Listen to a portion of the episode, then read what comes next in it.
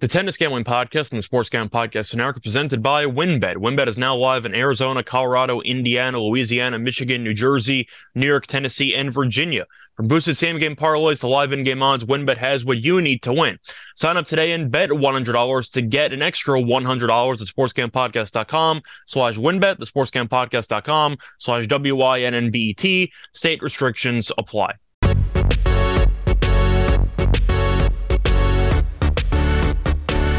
And welcome, everybody, to the Tennis Gambling Podcast here on the Sports Gambling Podcast Network. I'm your host, as always, Scott Rochelle, once again going solo for this pod. It is currently Sunday, February 12th, and it is time to go through a couple of finals in men's tennis because we have three finals. We have Montpellier, we have Dallas, and we also have Cordoba, so it should be a pretty fun overall Sunday. A lot of people focus on the Super Bowl, but before the Super Bowl, you do have some tennis matches, which should be quite entertaining, which I'm excited to go through. But before I actually get into any of the previews for those three matches, do want to recap how we did yesterday. Ended up splitting the lock and the dog picks. Hit the lock with Baez -2.5 games as he ended up beating Delian in straight sets. Then we lost the dog with Ramos-Viñolas and Coria over 2.5 sets. Brutal beat there. We have Ramos-Viñolas serving out the second set. Coria rolled his ankle. It looked like Ramos was going to be able to win the second set, and we'd end up sweeping. Then he had 2 set points, and he choked him. And Coria eventually broke, and mentally, Ramos was fried at that point, and he basically no-showed the tiebreaker. So Coria won in straight sets to burn our dog. On the bright side, we at least have Coria to win the tournament at 14-1. So it could be worse, but either way, unfortunately, besides the overall split with the lost dog play, we also lost one of our outrights with J.J. Wolf, as we had him to win Dallas, and then he ended up losing that heartbreaker to Isner. He basically had 5 match points in the second set because he was up a set, and he had love 40 against Isner's serve, and he had a couple of other break chances. And I can't even blame Wolf. Usually when you get 5 break chances, you have at least have a rally where maybe he hits an unforced error and you lose the point. I think Isner went 5 for 5 on aces when facing break point in the second set. It was actually unbelievable how well Isner served in those moments, and Wolf couldn't get a racket on a ball. It really wasn't his fault. Isner was just hitting all the spots on a serve when facing serious adversity. So he had indirectly 5 match points in that Wolf match in the second set, and that didn't work out. Then it went to the third set, went to a tiebreak, and Wolf immediately imploded in the tiebreak, and Isner won the match. So, a bit unfortunate there, but if you look at the other plays that we gave out in terms of the leans on each match that we previewed, we actually did very well. And if you want to look at how those matches broke down, we didn't sweep the board or anything, but we definitely had a good overall day. We thought Coria would win against Ramos-Viñolas. He did. Baez we had as the lock. We thought he would win in straight sets potentially, and he did. We did lean to Isner as an updated future play at plus 380. I thought that he was pretty live to beat Wolf, and he ended up beating him. I thought Yibing had a good life at plus 3.5 games at plus money against Fritz, and Yibing won straight up in 3 sets. 9 for 9 in breakpoint save. So Fritz had some chances. Yibing definitely kept his nerve, and he eventually wore down Fritz en route to a 3-set win there. But I said pre-tournament, that Yibing I thought would be a top 25 guy, and he looks definitely better than a top 25 guy. He looks incredible, and I do think he could potentially push into the top 25 later this year. We'll see how he does, but winning Dallas helps, and we'll see how his matchup against Isner goes. He's actually a slight favorite in that match. But to go through Montpellier, overall, we did well in that tournament as well. We thought Sinner would win in straight sets, and he did. And then we also thought that the over in the Rune and Cressy match was a solid play. We thought Cressy was also live on the game spread. I didn't think that Rune would lose, so I guess that was one of the things we got wrong, but we did lean to Cressy plus the games, and we also leaned to the over in the match, and that ended up working out. So if you go through every single match that we broke down, we had a really good day. The only issue was we didn't hit the dog because Ramos-Viñolas choked away the service game while he was serving for the second set to give us the sweep. But a good episode overall, and we'll look to keep it rolling here for the finals. But I do want to briefly go through the odds in chronological order. So we're going to start off with the Montpellier match between Sinner and Cressy. Looking at the actual spread and money line prices, Sinner is -3 on the game spread with a little bit of juice to the over. The money line is -325. Over-under is around 22.5 or 23. And for the actual set wagering, Sinner -1.5 sets is -120. And Cressy +1.5 sets is -110. If you want to bet on breaks of serve, the over-under in the entire match for both players combined is 2.5 and -115 on each side. Sinner to break twice is -140. To break less than twice is +110. And Cressy to break serve a single time is -120. And no breaks for Cressy is at -110. So they have played once before. They played back in, I believe, 2021. And Sinner did win that match. However, it did go 3 sets. And in the one tiebreaker in the second set, Cressy did win the breaker, but it was actually 2019. I misspoke. They played in Lexington back in 2019. Does it mean anything? No. Sinner has really just become a serious force on the tour. And people might remember that initially when he was in challenger events, etc., he was a little bit inconsistent. He wasn't definitely breezing through competition back then. But over the last couple of years in the ATP level, he's been amazing. And Cressy has been good. Serve and volley game is still strong, especially on the fast, hard courts of Montpellier. But I think Sinner is a bad matchup for him, and I think that you kind of have to toss out the 2019 meeting because those players are just not the same guys that they were roughly 4 years ago. But Sinner has had no issues in this event whatsoever. He has not dropped a set. He has had a pretty easy go of it because he had a bye. Then Fuksovic got injured, so he had a walkover in the second round. But he beat Sonigo in straight sets, beat Philz in straight sets. Cressy has played a lot of tennis in this event because he's also made a deep run in doubles. So he has been on the court a lot. The bright side is that he's only dropped 1 set in singles, did drop a set and have to go to the 10-point tiebreak system in his first doubles match in this event. But the point is he's been on the court a lot. And after playing that 3-set war against Rune, he immediately had a doubles match right after it. Now, luckily for him, it was an easy match. Ended up winning the doubles match 6-1, 6-4. But I do have fatigue questions. And Sinner, we know how fit he can be. The fact that he had that borderline 6-hour match against Alcaraz in the U.S. Open. The fact that we've seen him, well, to be honest, consistently lose 5-set matches. But the point is he has definitely shown that he has the stamina to play a very, very long match if he needs to. It won't be the case in this one, obviously, because it's 2 out of 3. But the point is, Cressy, I do wonder about the fatigue, and the fact that Sinner is also relatively tall, I think is going to hurt Cressy, because Cressy, once again, only serves and volleys. That's really his only thing that he's known for. And the issue with that is the fact that if you can get enough returns in play, you can definitely break Cressy, especially if his net game can be a little bit shaky at times. But Sinner, 6'2", we know how good of a returner he is. He constantly gets rackets on balls, and I do think that Sinner will force Cressy into hitting a lot of shots or a lot of follow-ups following the solid serve. So I'm not saying that Sinner's going to break him all the time, but I do think he can break him several times in this match, and the fact that the break count is at 1.5 juice to the over means that the odds makers agree with me that Sinner should be able to provide pressure into several of Cressy's service games. I'm not sure I can say the same for Cressy. He really did not do anything in terms of returning against Rune. Did enough to win the first set when Rune kind of blinked there at, and ended up losing that set 7-5. But Cressy in that match really did not apply much pressure to Rune's service games. He did enough in the tiebreaker in the third to get the job done, but you're looking at the actual break points here. And yeah, Rune only faced 2 break points in the entire match, and he let 1 go by the wayside. But the point is, Cressy did not do a great job of returning in yesterday's match. He did enough. He did not face a single break point, though. And I guess that's the concern, is that Cressy is going to serve so well that maybe Sinner, his return game gets neutralized. But Cressy did have 10 double faults in that match, and when you're serving and volleying, sometimes when you're so focused on running to the net, your mechanics up top get a little bit messed up, and I do think Cressy will hand over a decent amount of free points to Sinner in this spot, especially with Sinner being able to apply constant pressure.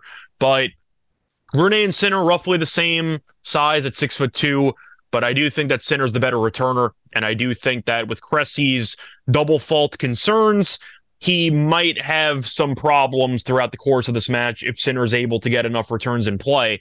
His first serve percentage is also solid, as Cressy ended up hitting 74% of his first serves. For the first serve points, 88%. He was great. Second serve points, though, only 54%. So I do think that Sinner could create some serious damage on Cressy's second serve if that first serve percentage drops. But I'm mostly just not banking on Cressy to serve roughly 75% from the first serve in this match. I think if that number bumps down into the 60s, he's going to end up losing this match pretty quickly. And I do think with the potential fatigue angle and maybe some nerves as well, as he's in another ATP final, I just think that's going to be a serious problem for him as this match progresses. Now, for the actual spread, it's a little bit tricky at 3 because I do think Sinner could win this match in 2 tiebreaks.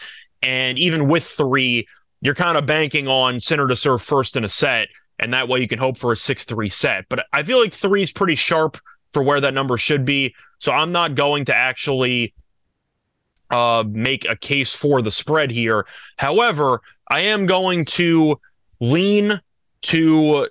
23 is also pretty tough, because I'm going to lean to the under for 23, because I do think that Sinner will win a set 6-4 or maybe 6-3, and I think there's a chance he breaks Cressy once in each set.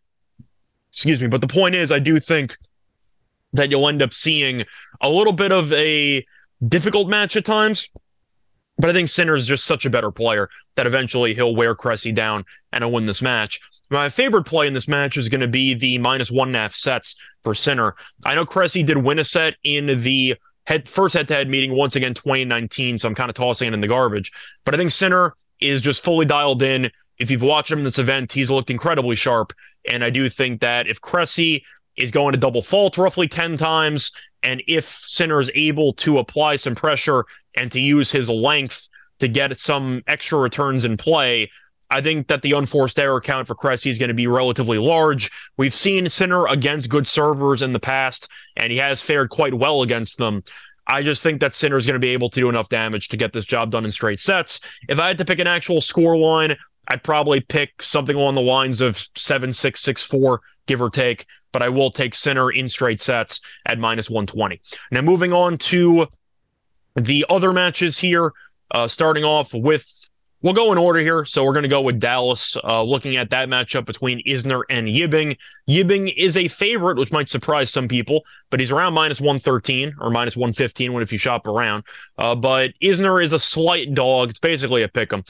But the over-under in this match is 25.5, and for the game spread, it is Yibing -0.5 a game at -105, while +0.5 for Isner is -115 the other way. If you want to take some alternative totals, I don't know why you'd want to. But 24.5 is -140.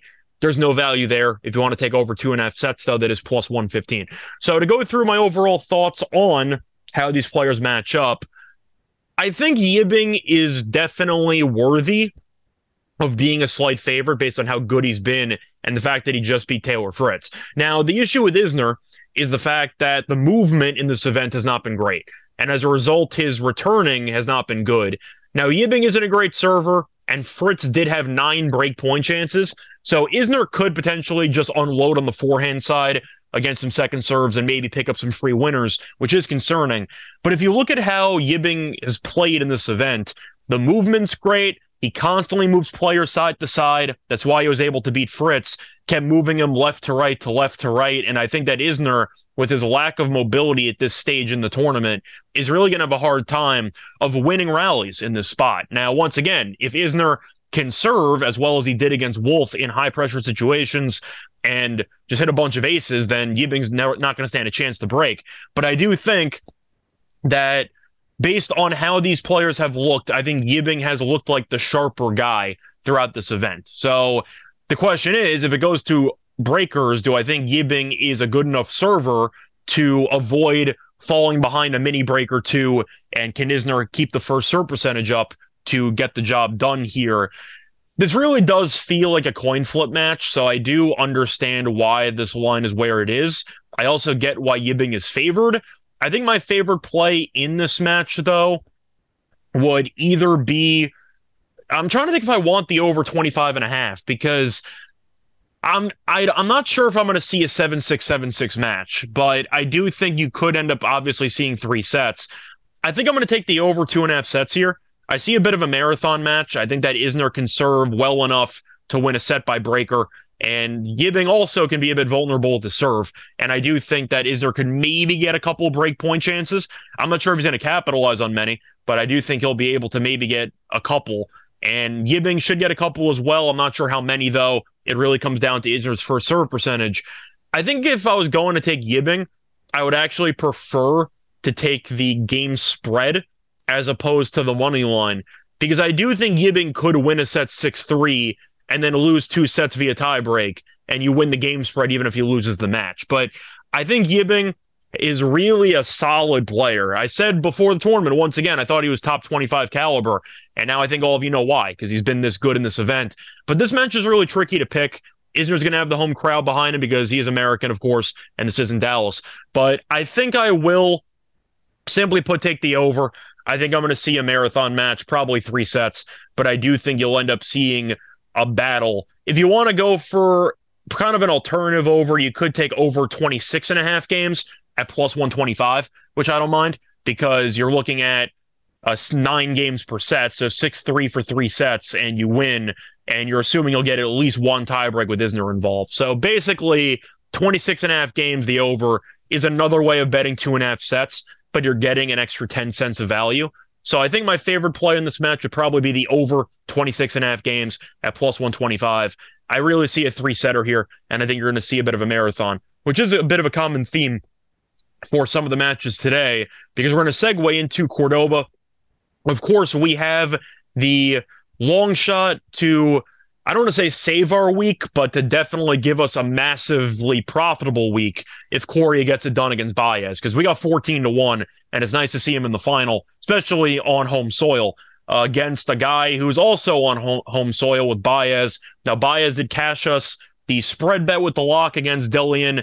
Did he look great in the match? Not really. Decent amount of unforced errors for Baez, especially on the backhand side, and I think Coria could make Baez run around. The problem is Coria in that Ramos-Viñolas match was cruising for the most part, and then he got injured. He hurt his ankle when Ramos-Viñolas hit behind him. He tried to quickly stop short, and he rolled his ankle. Kind of like the Zverev situation against Nadal, except the injuries were significantly less serious, and Coria was fine. And it seemed like he was able to get back on track, which resulted in him breaking back at 5-6 and eventually winning the second set breaker.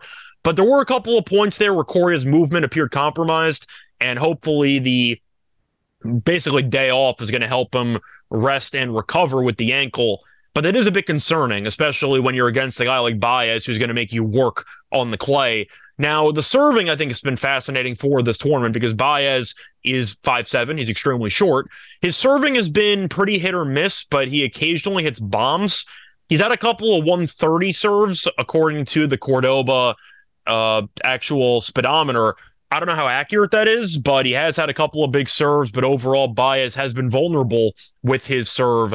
Coria's been very good serving. Now, he has had a couple of hiccups here and there, but the ace count's been high, and I do think Coria can pick up a couple of extra free points in this match with his aces. But to go through the odds here, Baez is minus 190 on the money line.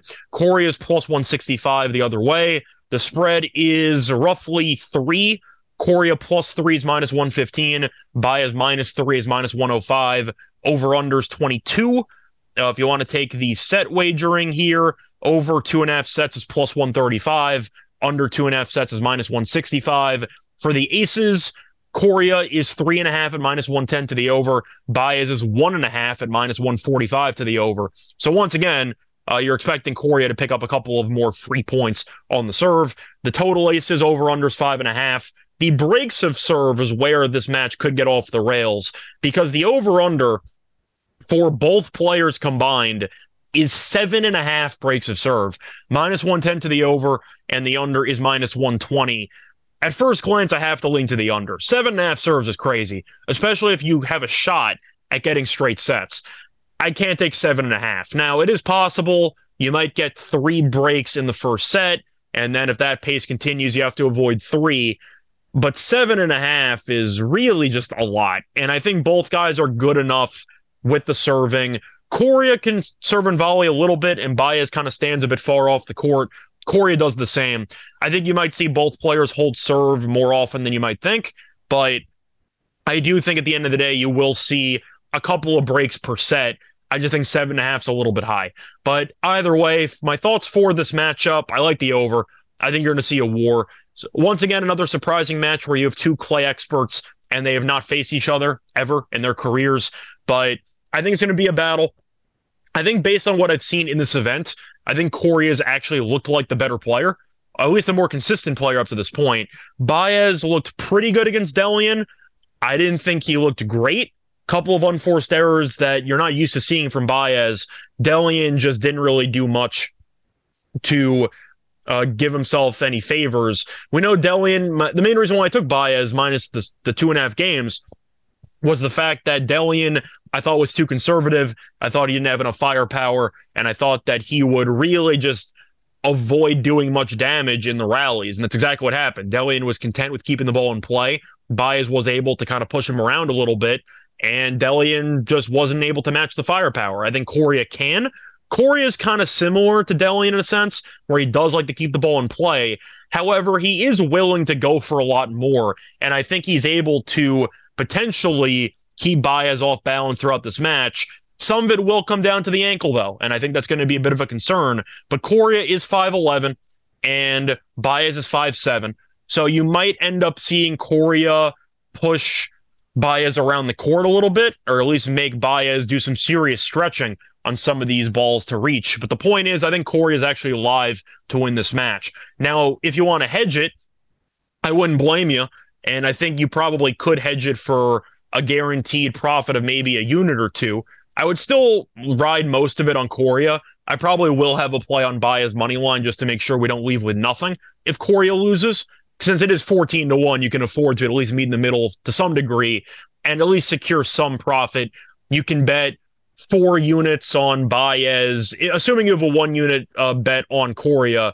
You can set it up if that's your actual bet size, where you have 4 units on Baez money line. That way, if Baez wins, you make roughly a unit and change, or yeah, basically a unit and change. But if Coria wins, you still make 10 units. I'd probably hedge somewhere along those lines, where you make less profit if Baez wins. So it's not a pure hedge, but I definitely would have something on Baez to win this match, because I am a bit concerned, if this will be a marathon, about Coria's ankle holding up for 3 hours. But I do think that Coria is quite alive to win this match. I think he's looked like arguably the better player in this venue, and I just think he looks very good, and I think that he's definitely got a great chance to win this match. I think 190 is a little bit rich.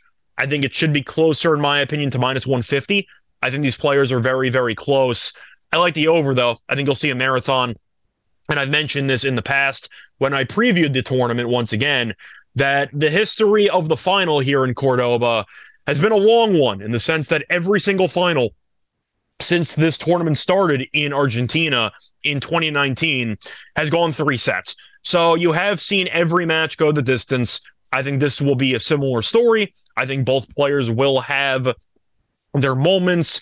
And I know most people are going to be watching the Super Bowl, is there should be some overlap, because this match starts at around 5 p.m. Eastern time. Super Bowl starts at around 6:30. And I said this might go 3 hours. So it might sound sacrilegious for an American like myself. I probably will be more interested in the tennis match than the actual Super Bowl early on. And I'm a big football fan, but I'm just not feeling it this year. I don't know what it is. I'm just not exactly sold on the matchup.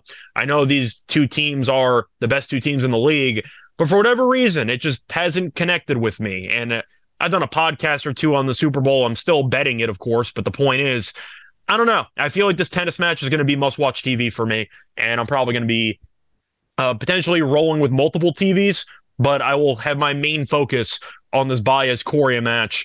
Also because I got a 14-1 ticket. So that's going to be a big reason why I might be biased and be more focused on tennis. But I see a marathon here, and I do think this should be a bit of a coin flip match. But I think Baez should be a slight favorite because of the potential ankle concerns with Coria and the fact that, historically speaking, Baez has been the more successful clay court player in terms of titles. But either way, I think we'll see a couple of real good matches in the Sunday card, and hopefully we'll make some money on them. But either way, time to transition over to the Lock and Dog segment. But before I get into the Lock and Dog segment, going to have a quick word from our sponsors. WinBet is the official online sportsbook of the SportsCam Podcast Network.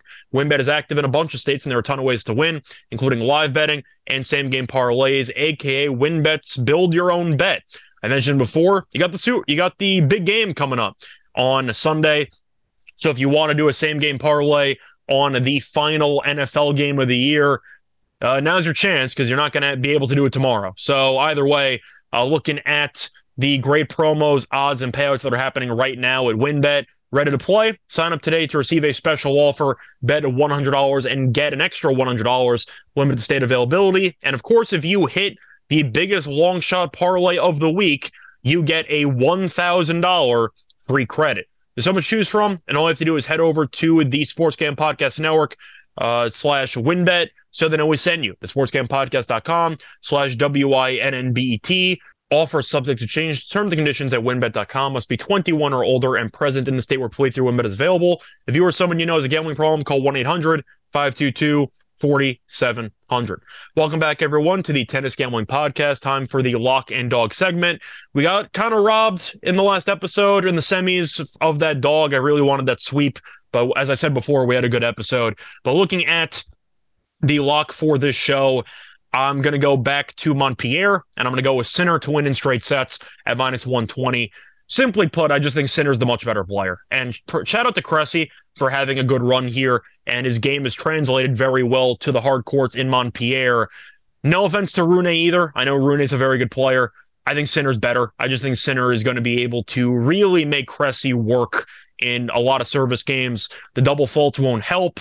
Unfortunately, there's no double fault prop available. I would have probably taken the over on Cressy. But I do think that Sinner will be able to win in straight sets. You might get a tiebreaker in there, but I do think that Sinner will be able to just provide enough pressure and to use his pace on the forehand and backhand side to keep Cressy off balance. Cressy's still not a great player in terms of his overall strokes. However, the serve and volley game is very strong. I just think Sinner's a good enough returner to eventually break through once or twice. And since the breaks of serve count here is -140 to the over, and Cressy is barely a favorite to break once in this match, tells me what I need to know. I think they'll just simply put a serious talent disparity here. Give me Sinner to win in straight sets and to win another championship or another ATP final at -120. And for the dog, I'm going to go back to it. I believe we're over on the 2.5 set plays here in Cordoba, but I am going to go with the over 2.5 sets in the Coria and Baez match. I really see a war here, and we should have had 3 in that Coria match yesterday, but the point is I think you're going to see both guys have their moments. The 3-set bet is 4-0 in the final in Cordoba since 2019. We've seen constant ebbs and flows in clay matches, especially between two very good clay court players, which these guys are. Plus 135, I think, is an absolute bargain. I think you're going to see a very competitive match. I'm not going to take the games count, though, for the plus price. So you could take an alt line, but I do think it is possible that one player potentially punts a set, or maybe you have a lopsided set and you're suddenly sweating it out a little bit. I'll take the 2.5 sets here at plus 135. I think Coria and Baez will be in a battle. I think it's basically a coin flip match, but I do think that you will see both players win a set, and you will see a very, very long, potentially 3+ hour match. I said we would get it in that Ramos-Viñolas match against Coria, and I believe the match was still 2 hours and 40 minutes, despite only being 2 sets. So I was right. We just didn't get the 3 sets. But the point is, I think you'll see a marathon. Give me the over 2.5 sets there at plus 135. So once again, my lock for the show is going to be on Sinner to win in straight sets at -120 against Cressy. And I'm also going to take for my dog the over 2.5 sets at plus 135 into the Coria and Baez match. That's going to wrap it up for this episode. We're back once again probably tomorrow for the previews of the other ATP matches coming up or tournaments coming up. We have a tournament in Buenos Aires. We have a tournament in Delray Beach and a tournament in Rotterdam. So once again, another 3 tournament week upcoming, which is going to be a lot of fun for us. But either way, you can find me on Twitter at Rice Show Radio. You can also find me on the NBA Gambling Podcast, the NFL Gambling Podcast. Well, not so much the NFL Podcast anymore because we've got the offseason coming up, but we might have a couple of off-season prop bets on destinations for players, etc. So maybe keep an eye on that. But either way, until next time, good luck to all of you and all of your bets. Bye, everyone.